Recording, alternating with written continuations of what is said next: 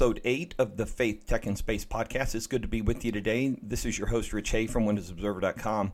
Uh, doing something new today. So, I was just explaining before I hit the record button here on the podcast uh, recording that I have set up the ability to live stream via YouTube. I'm using a program called Streamlabs. Sets up on your desktop, lets you create custom uh, themed kind of pages that talk about you know where you're coming from you can insert different feeds and things like that in it. So what you're seeing if you're on the youtube channel you're seeing a live video as i record this podcast. If you're um, and i'm doing that on my main desktop. So on the same monitor i share i have the uh, hp elite 1000 uh, all in one. It's got the 34 inch curved monitor. I have it as my podcast machine. So right now I'm viewing the podcast machine desktop, but my main desktop is running already with the camera recording and the microphone recording from the uh, Brio, the Logitech Brio webcam and microphone. So that will be the live stream that goes out via YouTube. It will stay there as is. I won't do anything to it per se. Um, and then the Audacity recording, of course, will be like it always is every week, and that is it will get uh, intro and outro, which is Mountains Above Us, uh, that music that you hear before and after the podcast each each episode. And then I will post that and get it uploaded on the website, on the wiki site for the show notes. And then, of course, it gets distributed to all the various podcast repositories that Faith Tech and Space are listed on. So that is the new thing with today. I do have a link here to the live stream of the recording, of course, and it will be on the Windows Observer YouTube channel. So if you go under there and go live, you'll see those videos. Excuse me. I've done this uh, in the past with the Observe Tech podcast, kind of hit and mix, hit and miss about doing it and stuff like that. But I think this may be a new beginning uh, to doing that same thing here with this podcast. So I appreciate your patience uh, as we kind of get this all melded and welded together and get moving forward. So it's just been two weeks since my last episode, which is uh, actually one of the shorter periods between episodes. So episode seven was a couple weeks ago. Since then, it's been Easter, so happy Easter. I hope you're all staying, remaining blessed and protected and staying safe and healthy with everything that's going on in the world, uh, the various lockdowns uh, and stay at home orders and things of that nature. So I hope you're taking all the you need to be taken. Uh, for myself, the last five work days, so since last, win, uh, last Wednesday, so Wednesday, Thursday, Friday of last week, and then yesterday and today, I'm actually on a little staycation. So uh, I'm part of an events company. I'm on the editorial side with Informa and working at IT Pro today. But I we are an events company. So like all in-person events companies, the challenge right now is revenue, and and you're not having shows because of the issues with coronavirus and COVID-19. So we're doing some things as a company to try to to help our income and outcome, you know, our income and expenses be sorted out. And one of the things we're doing is we're front loading our vacation into the first half of the year. So I'm taking about 75% of my leave, my vacation time before the end of May. Uh, so I'll have various days off through from now for the next six weeks to kind of help my company with that. Um, but they're doing everything they can to avoid uh, laying people off or making people redundant, as they say in the UK. We are it is a UK based company. So, but I got to tell you, having some downtime around home uh, during this time frame when you're kind of stuck at home, you're supposed to be at home to protect yourself, has not been a bad thing. It's been real relaxing. I've accomplished a couple projects that I've needed to accomplish, and I'll do other stuff on my future days off. But it has really become a big recharge. It really has. So if you have to take some downtime and we're all still locked down, don't think of it as a waste. It's an opportunity to just kind of decompress, detach from everything work related. I haven't opened the work laptop since I started this time off. I'll get back in it tomorrow, and that's kind of what you do. But uh, I definitely recommend that if you have the opportunity or need to take some downtime, that you do. It, it, it will really give you some pluses, uh, no doubt about that. So the big news over the last couple weeks is continues to be around COVID nineteen and the effects of this coronavirus. Uh, the first one being that what we suspected has happened. Microsoft has confirmed that all their all their events through July of next year, July 2021, will be all digital events. Uh, I did get to attend the MVP summit. I can't remember if that was before or after episode seven, but it was a great experience. They did a great job in teams. They had it all set up. You call and get into the call. The employees who were making presentations to the MVPs would dial in, would call in on teams from their homes, and it went extremely well considering. And it was open to all MVPs, so I think they had more participation than they probably expected uh, because it wasn't just the people who traveled to Redmond, which wasn't allowed this year, that would have have been in those sessions. So they did a great job. And I think Microsoft will te- tweak that format. They'll use that for Build this year. They'll use it for Ignite later this year. They'll use it for Inspire, their their partner conference. They said they're also going to do all their um, local imper- um, their local employee related events digital as well because folks are working from home. So, and then we also now, because we say July 2021, that probably means build next year for sure.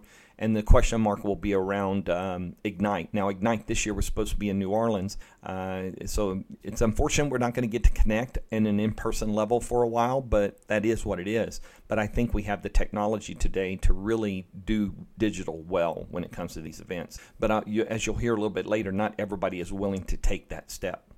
I wanted to highlight Zac Bowden's Windows 10 version 2004 review. Uh, he covers all the big updates and changes that are coming with this update. Right now, uh, that update, that is 20H1, is in uh, slow ring. In fact, it had a small update last week, but that's build 19041.173 currently. And it's baking. It's been baking in slow ring since December. So that's January, February, March. Now we're in April. So almost four months worth of kind of setting in slow ring, just kind of baking, getting used, and kind of settling into where it needs to be. Uh, the word is we don't have any word of when this is going to come out. Now, today is Patch Tuesday for April.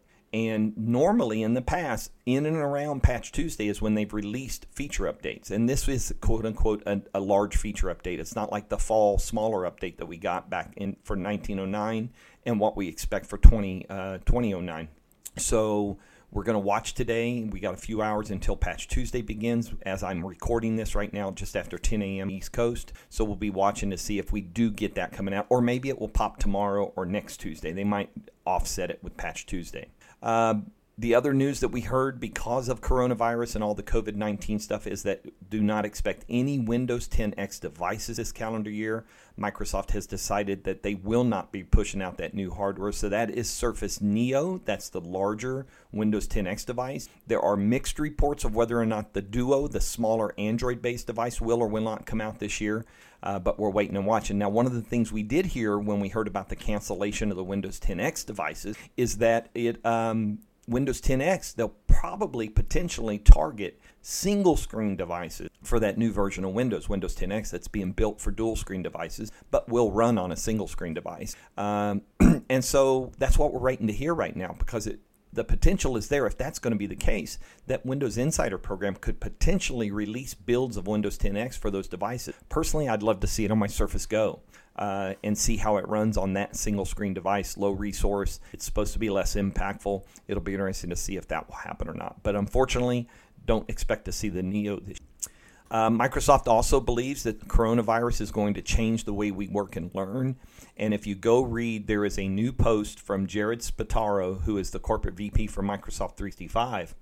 And, you know, there are lots of people working remote and working from home and um, the numbers that they shared, an updated set of numbers. So this post was from the 9th of April, so it's only about five days old. Uh, so here's some of the numbers they're talking about 2.7 billion meeting minutes a day in Microsoft Teams is what they're seeing right now. That's a 200% increase from 900 million on March 16th. So less than a month ago, they they basically 200% increase in minutes. Uh, and student and teachers are using Teams for distance learning.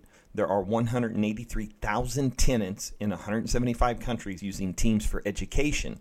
That's Teams for education, not Teams in general. Teams for like enterprise use or the free version. So massive amounts of people are are using this stuff. And there's a really good graphic here that I can't share. It's on the web page, um, but it shows the work trend index and how those numbers have jumped up and billowed over the last few few weeks since all the work from home and remote working happened. So there's some great ter- uh, results here. They got stats from different parts of the world, different countries, and how much video conferencing is being used more and more. And so it is a tremendous change. And you know what? Overall they've held up pretty good with it. So they've had some hiccups, they've had some outages, but that's going to happen. But they're they've ramped it up. They they put on the additional resources and they've been able to make that work. So good on them and everybody, right? Google, Amazon, Microsoft, of course, and all the other companies providing these remote and uh, work from home scenario technology to connectivity. It has worked. The internet has held up in all this situation. Everybody seemed to think that the internet uh, the, that's the domestic internet, right? The stuff that's connected to our houses would fail in a high bandwidth situation like this. But it, it's gone well. Uh, Comcast, we're going. I'm going to mention the headline here a little bit later. They waived data caps right now for I think it was for three months, but potentially they could do that for more. But it's starting to realize that there's no real harm in those data caps uh, not being used, and of course, data is being used a lot. Right, we're doing a lot of streaming and things of that nature. Uh, some other things Microsoft has done. So Microsoft has got their stores closed. So they've turned their Microsoft Store employees around and they are doing things like training 65,000 people apparently in how to use Microsoft Teams and other tools for remote work for working from home. So they're providing training. They're helping with tech support. Apple's doing that too, right? They've asked some of their uh, in-store geniuses to fill, help out with tech support from home. So they get them set up, they get them connected, and so they're able to help people with issues digitally online. Um, so it is really um, every company out there is taking steps to to put their employees to work as best they can. I know this doesn't help all employees, but it, they are they are able to get things done and do things um, that probably wasn't possible before. And one of the last things I wanted to mention was the Microsoft's intern program. They they have a very popular, a very uh, infamous, famous intern program. You might remember the big video they did last year at the end of their intern season.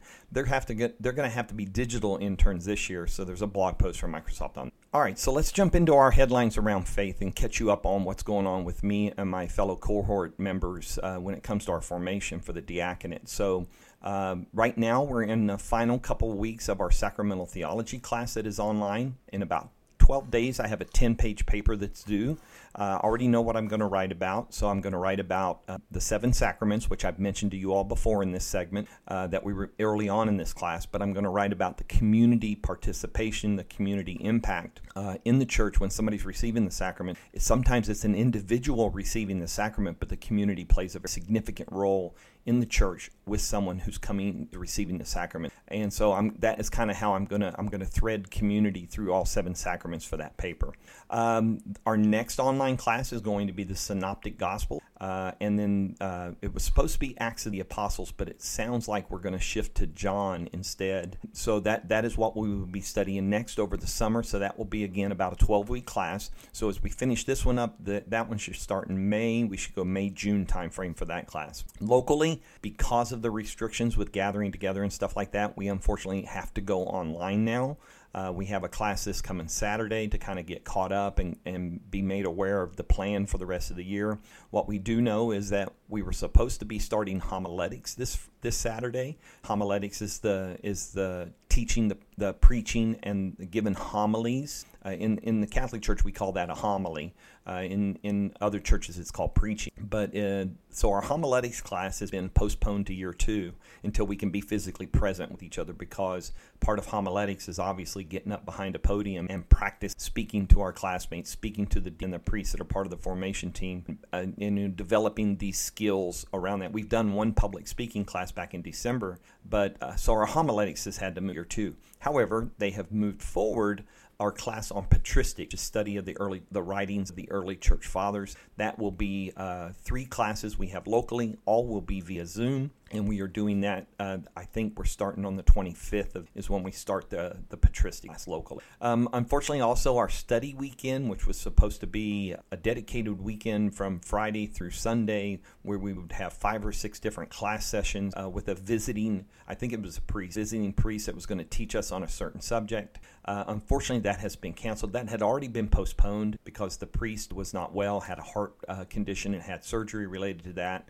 But uh, because of the shuffle with timing and everything else, our study was canceled. In place of that weekend, in the dates that was rescheduled, our annual retreat and vocations board will take place in August. So we have uh, at the end each year we have a four-day retreat uh, that will be various workshops and other prayer and uh, things of that nature that we will do, and we have our vocations board interview. So every year we will we get interviewed by the vocations board with us, the candidate or the aspirant this year and our spouses and all eight of us in my cohort are so we get interviewed by the vocations board kind of review the school year review um, our progress and things like that and the vocations board decides about our continuation both through our discernment and their evaluation of our performance so that annual retreat will now happen in August And because that is now not happening until August, our rite of candidacy, which is a mass with the bishop where we're presented as aspirants for candidate for holy, specifically ordination, is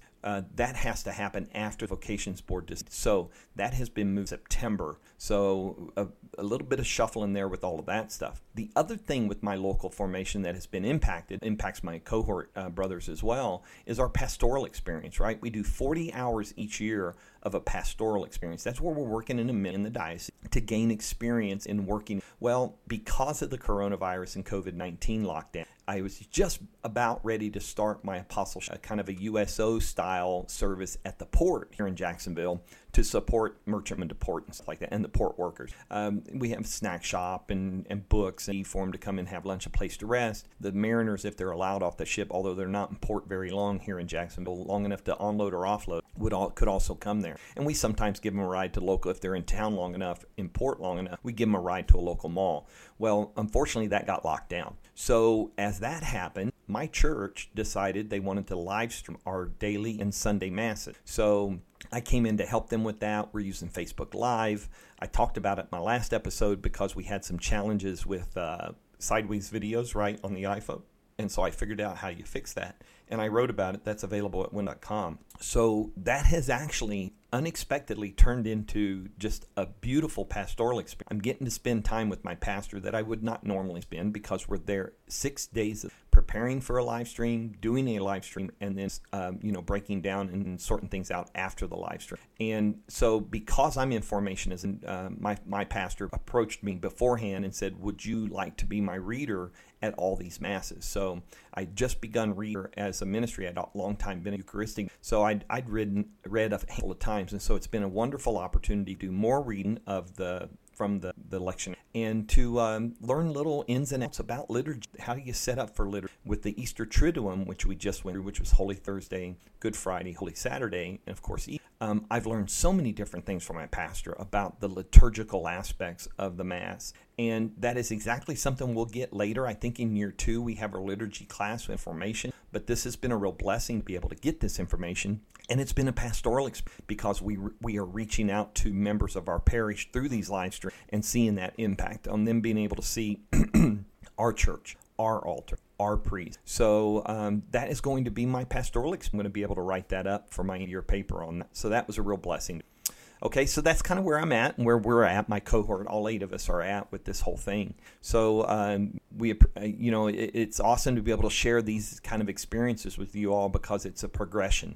Uh, and when things kind of hit a wall or have a problem, you adjust. You, you know, everything gets readjusted in order to stay on track. And in fact, that's the overall goal: is to continue to move towards our ordination date of in God willing June of 2022 when we're scheduled for ordination based on our performance, the right discernment, the will of God, and that's how I view it into our discernment towards ordination. Okay, let's talk some tech now, okay?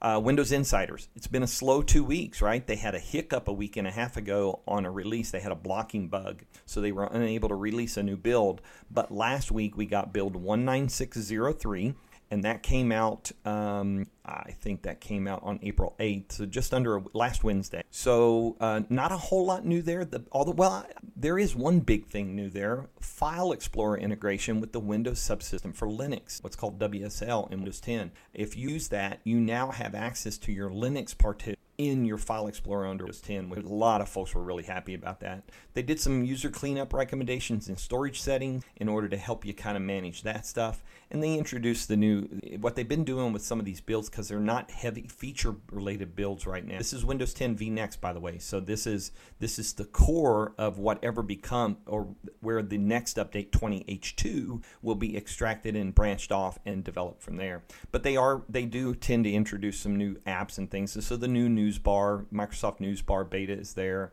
um, and then some raw image extension support for the canon cr3 format uh, and then some a lot of fixes stuff like that. So they continue to uh, give us the stuff that we need there, just to kind of steady line the base. And at some point after the release of 20H1, Windows 10 2004, that's due any time, they will take and probably branch um, start to we'll start to see features land in there and then they'll start to branch out of that and, at some point pull that branch out designate it 20H2, and then from there, that will continue to be developed to release this fall, while Windows 10 vNext continues to be developed along the way as well as a, a testing ground, a true testing ground for new features. Uh, and then in the slow ring, I already mentioned this 19041.173 came out into the slow ring last week. This is Windows 10 20H1, i.e., Windows 10 version 2004 that we're expecting to get released at any time. So we're watching for that. And again, today being Patch Tuesday, as I record this on the 14th of April, we could potentially see it today, although they don't tend to use Patch Tuesday, but we might see it anytime, I would say, between now and the end of the month if it's going to come out in April. There has not been anything specific said, though, okay, just to be real specific about that. On the Edge Insider front, Edge Canary is at, is at version 84, build 484. Edge Dev is in version 83 at build 474. Edge Beta is still sitting in version 81 at 4 build 416.53 and edge stable yesterday moved to version 81 from version 80 build 416.53 so um, it is the same as edge beta right now. So what we should see happen is edge beta should make a move to version 82 while the, we continue to develop through 83 and 84 in the other branches but edge stable now has collections um, and I didn't check on uh, Edge Stable actually. See if I can check in this browser. Sync wise, yeah. So extensions and collection sync. Oh no, I'm looking at Ari. Hang on a minute. Let me bring up Stable. Just looking at my computer here, I want to picked up the uh, the other sync option. Um, yeah, it's got collections. So stable build can now sync collections, still not sync extensions, and none of the builds, none of the channels are in history and open tabs. So we're still waiting on. Um, so dev channel update, I've got the the change summary for that linked here. Uh, around the time that they um, uh, talked about when was this? End of March, March 30th. So just after the last episode, they talked about the 10 reasons to switch to the new Microsoft Edge, and this was related to the March 30th event where we learned about Microsoft 365 personal and home. And we're going to talk about that in a minute. But they came out with this. So the top the 10 reasons to switch to edge they basically highlighted uh, collections. They talked about vertical tabs. It's coming. Haven't seen it yet but vertical tabs where you'll be able to move your tabs over to the left side of the UI of Edge and be able to see, manage your tabs that way. It looks pretty cool. I can't wait to try it out. Um, smart copy. This is where you can take in. You're on a web page and highlight stuff, right click and copy, and it will paste it in the same format wherever you're pasting it at. It supports that kind of HTML codes. Uh, tracking prevention. They've got three different options there password monitor. So one of the new features coming is the password monitor, whereas if you use a password on a site or try to do so that has potentially had a breach or is known to have had a breach, it will warn you of that. Uh, private browsing and search with enhancements in private mode. So they've done all kinds of enhancements in private mode to make it more functional, but yet uh, uh, hide your browsing and things of that nature on the system. Evidence of that on the immersive reader is a big deal. Microsoft Edge with 4K and Dolby Audio, so you can Netflix on there. Give with Bing. So now, if you collect points with Bing, you can donate those to Bing. And then Edge uh, making it easy to switch. So that was their 10 reasons why. There's an academic study about browsers, and one of the things they talked about in that was uh, the. Uh, see, where was it? Um, they said uh, that it was not an accurate thing. So there was, you know, there was some news about 10 days ago that Edge, new Edge was like number, or both Edge, I think Edge was number two popular browser based on some stats from NetMarket, I think it was. But um, there's some real questions around this study that was done, and they talked about privacy. And so uh, Paul Thurrott wrote a really good blog post about how their their assumptions and their beliefs and their formulation of, of their of what they wrote is incorrect and talking about privacy. So that is something if you're interested in that, you should check that out. Uh, New Edge browser will be supported until next July 15th on Windows 7. Now, I had a couple people pop up on Twitter and go, "Why why support a browser on, a, on an OS that doesn't get support anymore? Well, Windows 7 truly doesn't get regular support anymore because extended support expired, but it is still supported through extended security updates, and Edge can be installed on Windows 7. That is why they have said it will be supported until 2021. it's also an opportunity for Microsoft to maybe convert some enterprise companies to Edge and so they will make that move when they move off of Windows 7. Likely to Windows 10 is where they're going to go.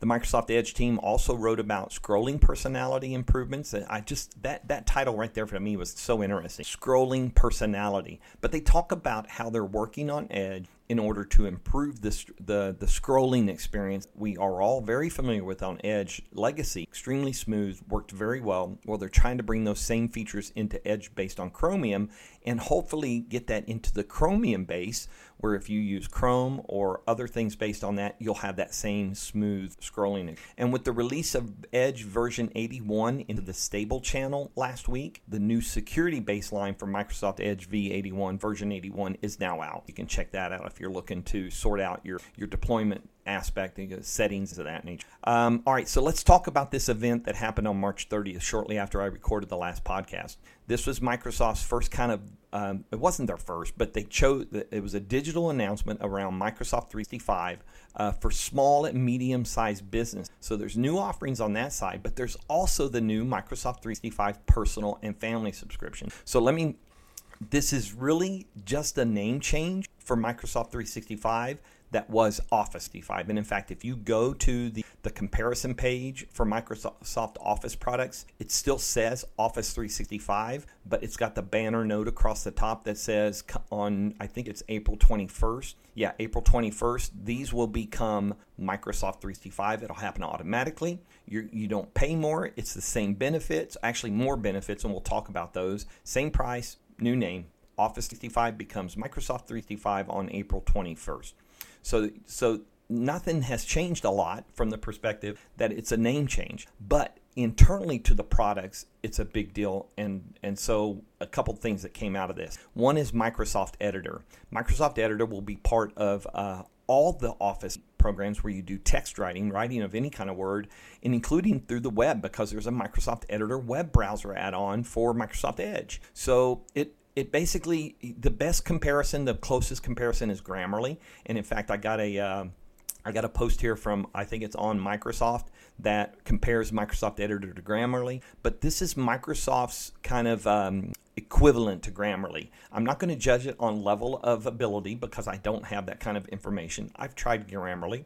I'm now using Microsoft Edit. So there's the add-on in the browser that picks up any text boxes on most websites, and also the editor within Word itself. So you um, you can you can go and compare them. You know, try them out. Grammarly costs money to go beyond the basic editor is not going to be any charge at all. It's an add-on that's available for Office. At the same time, they released a new Office uh, extension for Edge, the new Edge, and so you can put that on your toolbar and you can have that to help you easily access features that you are looking to Word, Excel, PowerPoint, Outlook, etc. Um, the other thing, um, oh, Grammarly, by the way, at the same time that all this was going on, that same week, Grammarly announced that their Grammarly add on was available now for the Mac for Word and Mac. So if you're a Mac user and you do want to use Grammarly, you can go get that. I I'm not if I'm not mistaken, editor will work on your system as well. And then the other thing that really surprised me was in Excel. So they have partnered with a company called Plaid, and this is a new um, there's a there's a term they use for it, uh, a dynamic. They called it a dynamic add-in or dynamic um, a, a, dynamic uh, enhancement to Excel that is called Money in Excel. You remember Microsoft Money? I used that program forever. And Microsoft Money was really good. Unfortunately, it's out of date now, but still works for some. I had a couple people pop up on social media and say, Yeah, I'm still using Money. Um, not sure I would. It's too old, in my opinion, and probably use technology. But with this Plaid and this Money in Excel add in, you can connect to your banks, to your financial account. And you do it through the experience, and you can manage your banking right through Excel through this add in. So I have not had a chance to go dive into it and pick it up and go see. But this is, uh, this is a significant step forward for Excel, which a lot of people use for that kind of management. But now it makes that connected to your financial institution to be able to give you that money, that that experience right with. So pretty cool little add-on there. What else? Uh, Paul Thurrott, again, as he usually does, has a great kind of uh, review and insight into the whole Microsoft C5 thing. Check that out. Um, the new Yammer has arrived on mobile. They did a complete overhaul on Yammer on mobile, so that is now available. Uh, and then Zoom. So, right, in all this work from home and remote working stuff, Zoom ha- use has skyrocketed. I forget what their number was. I, I, mean, I think they're in the ballpark. I think I mentioned it last episode. They, they went from something like 40 million daily to 200. Well, when that many people are using your software, you tend to find out that there are issues, and there are a lot of security issues on Zoom. Now, they're trying.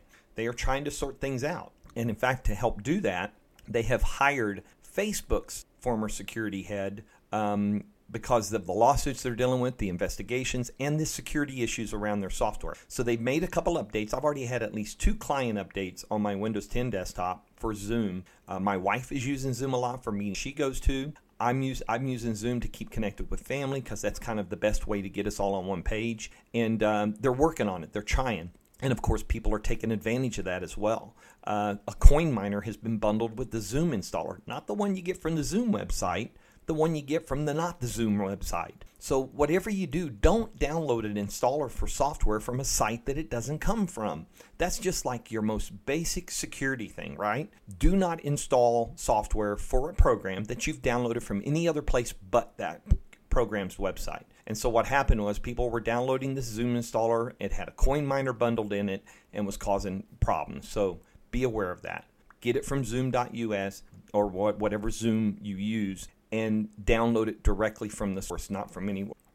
Um, the Zoom blog does have an, an update. They have a 90 day plan to bolster key privacy security stuff. So there are changes going on. They are trying to play catch up a little bit with security. But when you go, I mean, even at 40 million users a day, you should be savvy when it comes to security. But this explosion has real uh, people using the software and more mainstream people, right? So I'm talking about people at home and think school students, things of that nature. The the flaws are starting to become more and more obvious.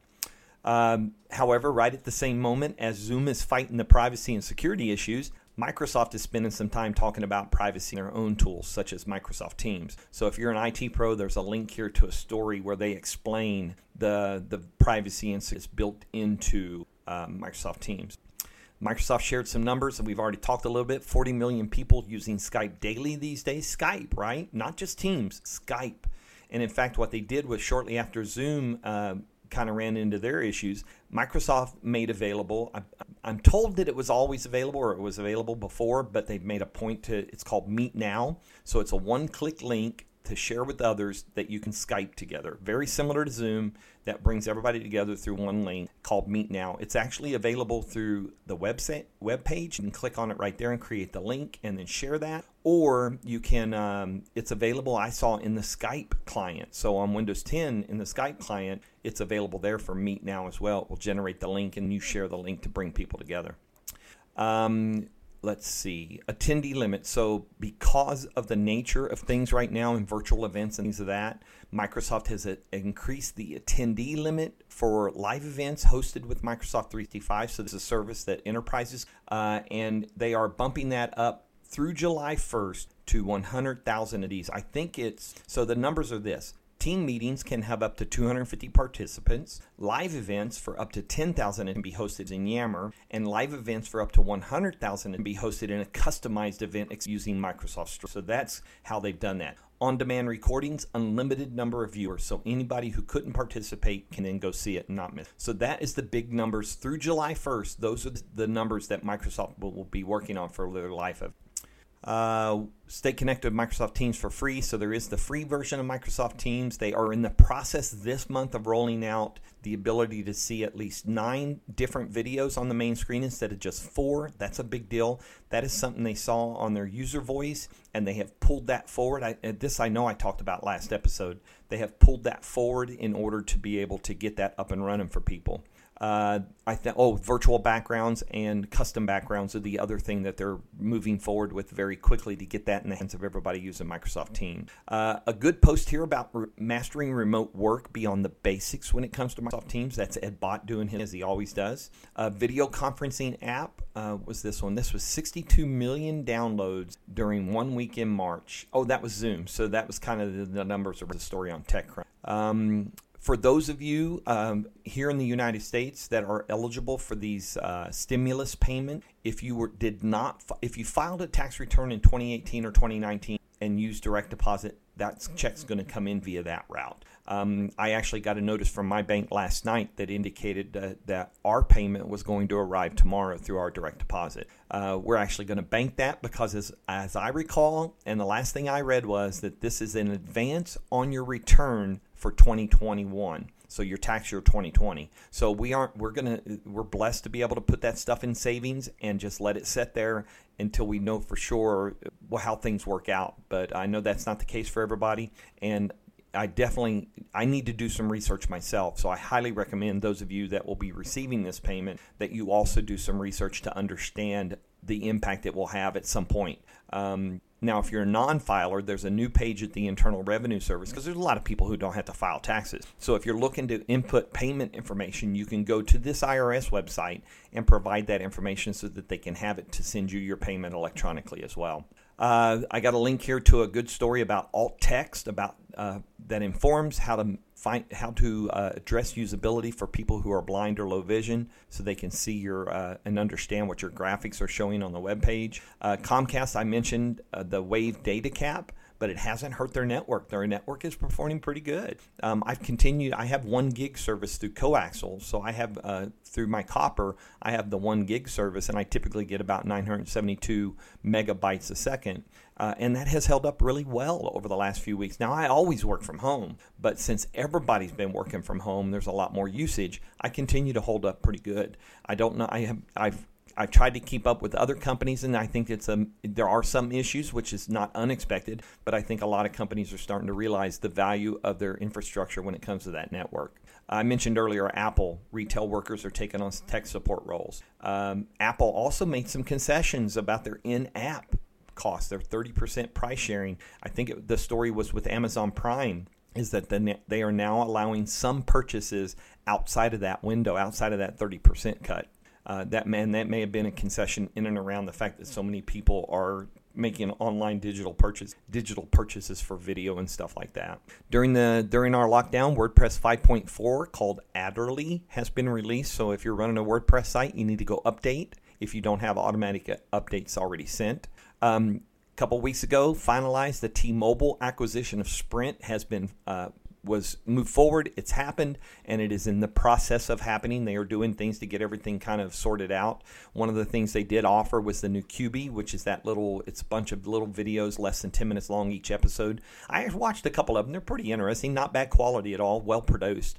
Um, so Quibi on us, but be aware if you use Netflix on us in a year, you're going to get asked, do you want to keep Quibi or do you want to keep Netflix on us? So be aware of that.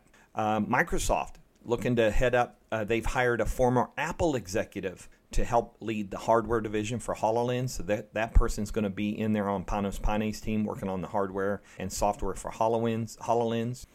Uh, Microsoft. And now look, every company is doing things of different nature to help their employees. Microsoft just granted their employees a 12 week pandemic leave benefit. If they need time off, above and beyond their normal vacation and other time off that they have coming, they have an option for up to 12 weeks of pandemic leave benefit to help take care of things at home, to help the kids with the homeschool, to do whatever it is they need to do.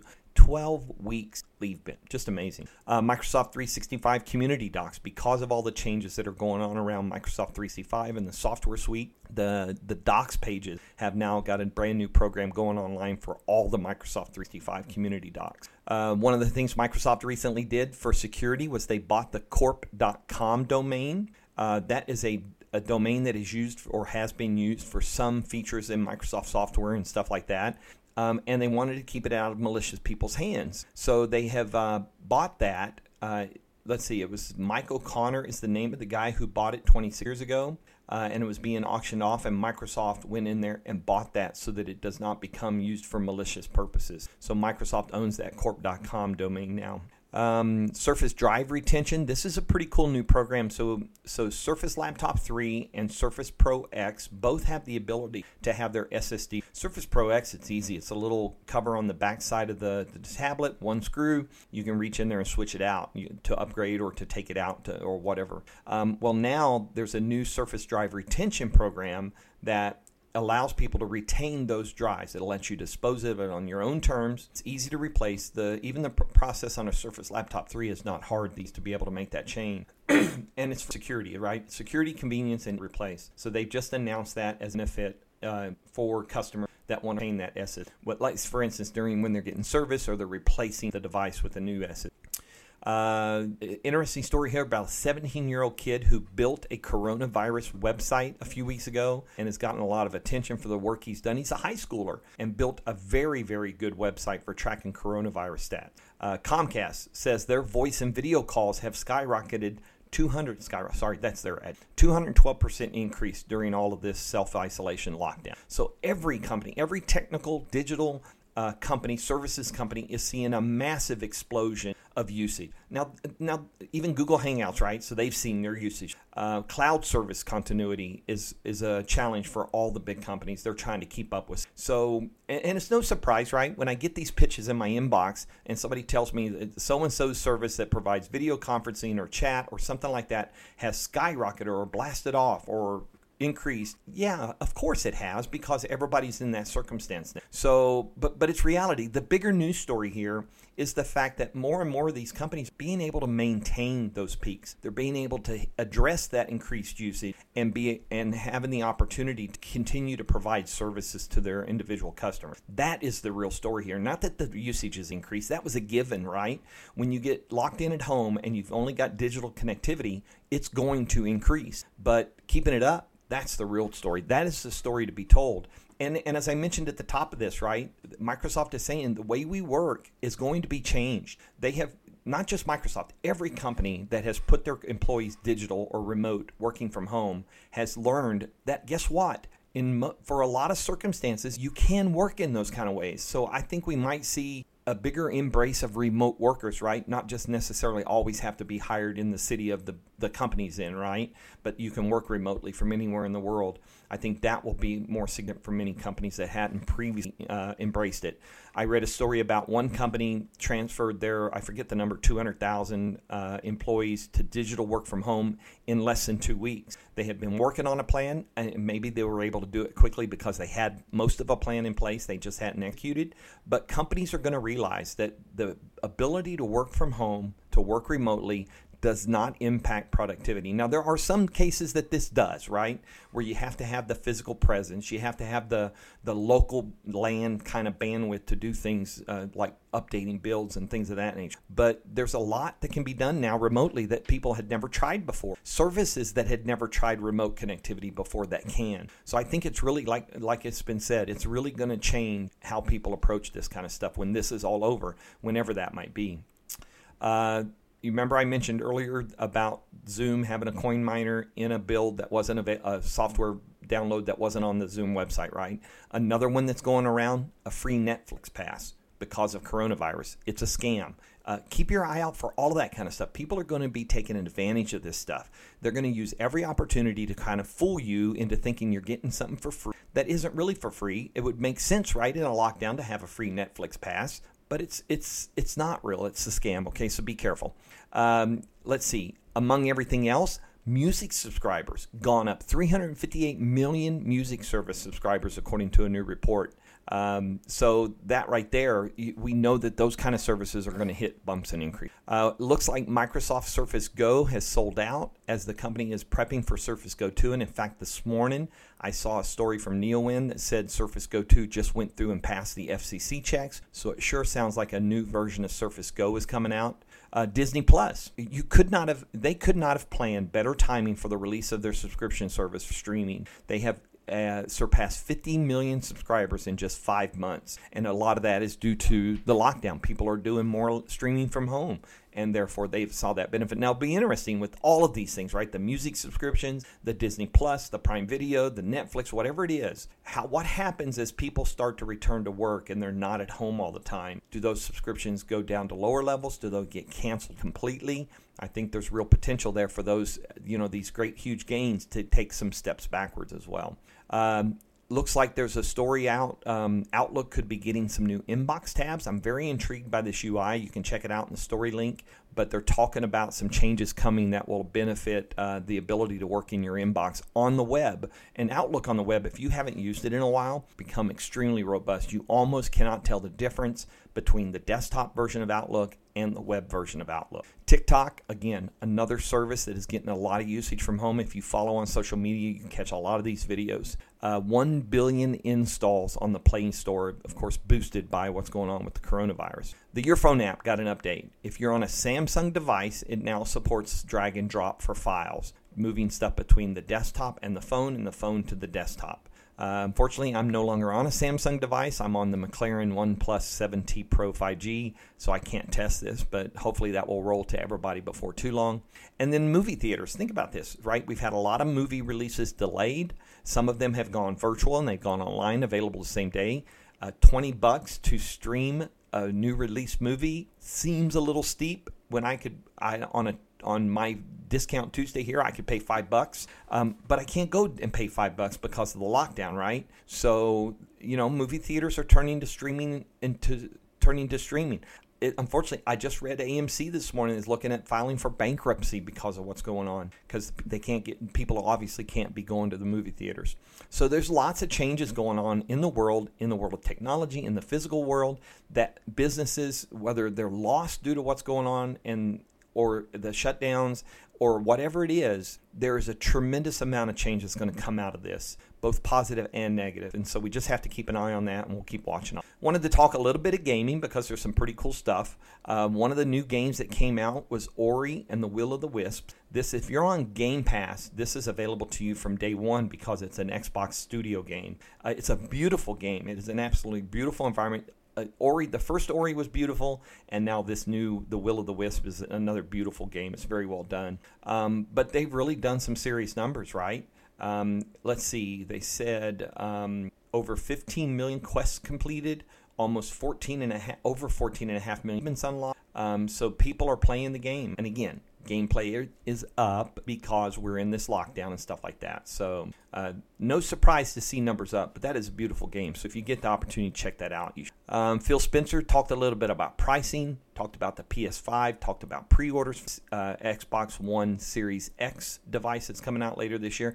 Now, we have not heard about any delays with that hardware. Um, so we did hear about delays with Surface with uh, Windows 10X and the Surface Neo. We have not heard anything specific about the Xbox One Series X. Um, the April update is now out, so there's new features coming to that including new Xbox Game Bar for your desktop, some changes, in a third party ecosystem for plugins to help you do things in and around your gaming. Um, they did an update on Project xCloud for Western Europe. Again, there are a lot of people at home. They're trying to get this into more and more hands of people. So, upcoming preview countries 11 new countries going to get the uh, Project xCloud Belgium, Denmark, Finland, France, Germany, Ireland, Italy, Netherlands, Norway, Spain, and Sweden. They've also opened up registration in those preview markets to those who want to participate. So you can go to xbox.com slash Project xCloud, register so you can get your invite down the road once it becomes available.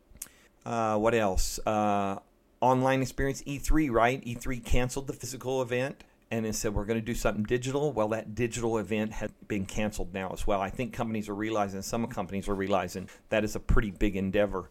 Uh, again, we'll have to watch and see how things adjust over time as as we kind of adapt to this new approach to life. At least until there's a vaccine for this COVID COVID nineteen coronavirus, but it's going to impact a lot of things. Like I said, Microsoft MVP Summit dealt with a couple thousand MVPs, give or take. Um, so every company has got to evaluate what they're best able to do. Acer announced some new gaming notebooks. Uh, they're powered by the 10th gen Intel Core processor, so you can check out that stuff. Steam hardware and software survey came out showing increases in the number of users on Windows 10. So again, the OS continues to become more and more the mainstay and the, the default for a lot of Windows users and gamers. And then Microsoft, or I'm sorry, Microsoft uh, PlayStation announced the new DualSense wireless game controller for PlayStation 5. If I'm not mistaken, it came out the same day as Microsoft was doing their March 30th announcement uh, for Microsoft 365. No, it wasn't. It was April 7th. So I forget what was going on, but there was a lot of complaints about being the same day as some other new. Looks a lot like an Xbox One controller. So, and to a lot of other people as well.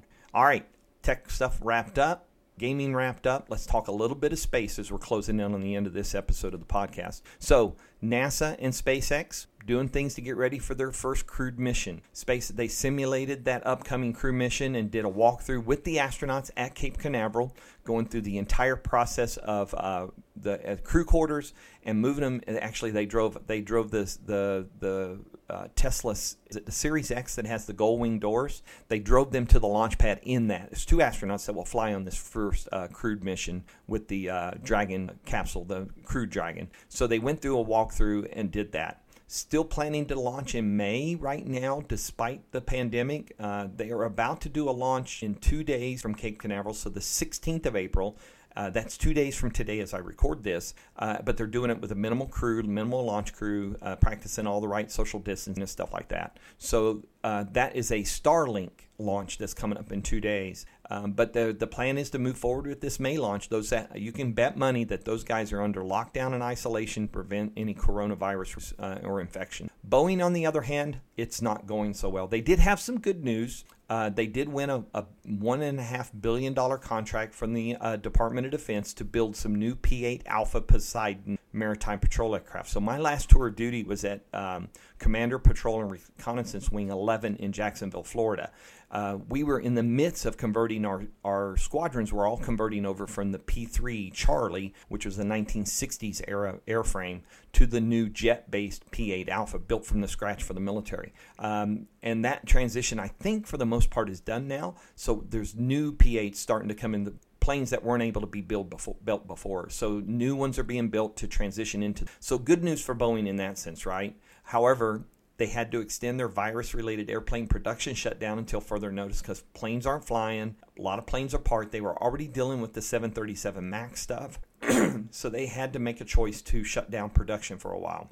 It was initially for a short period and announced that until further notice. Um, and then the other issue that Boeing is dealing with is the issues around their Starliner uh, demo mission. So they did that first. You remember, right? It didn't get in, it did get into orbit. wasn't the proper orbit. Used up a lot of its uh, reaction control system fuels because of a timing issue. That investigation has revealed there potentially were a lot of different issues with Starliner in that launch, and that they were fairly lucky to get that uh, capsule back on the ground, but they did. So they did accomplish a few things, but it's been decided that they will refly that mission without astronauts. Uh, once they get all the software and stuff sorted out, they will refly the Starliner demo mission to the space station to do a docking, complete all those steps before they even approach launching astronauts. So that means if this is late in the year, probably not even looking at a Starliner launch, depending on how that goes, probably not even looking at a Starliner launch until sometime in 2021. Uh, and then there's a there's some documents out there. I've got a link here to a story for you that is talks about uh, some of the issues and all the documentation around where the Starliner and the Boeing space program really fell uh, with this whole issue and stuff like that, and why they're they're starting that all over again and starting that mission from scratch. On the NASA front, uh, they just launched a new crew to the space station, three new astronauts up there. So the, the occupancy of the International Space Station is back up to six people.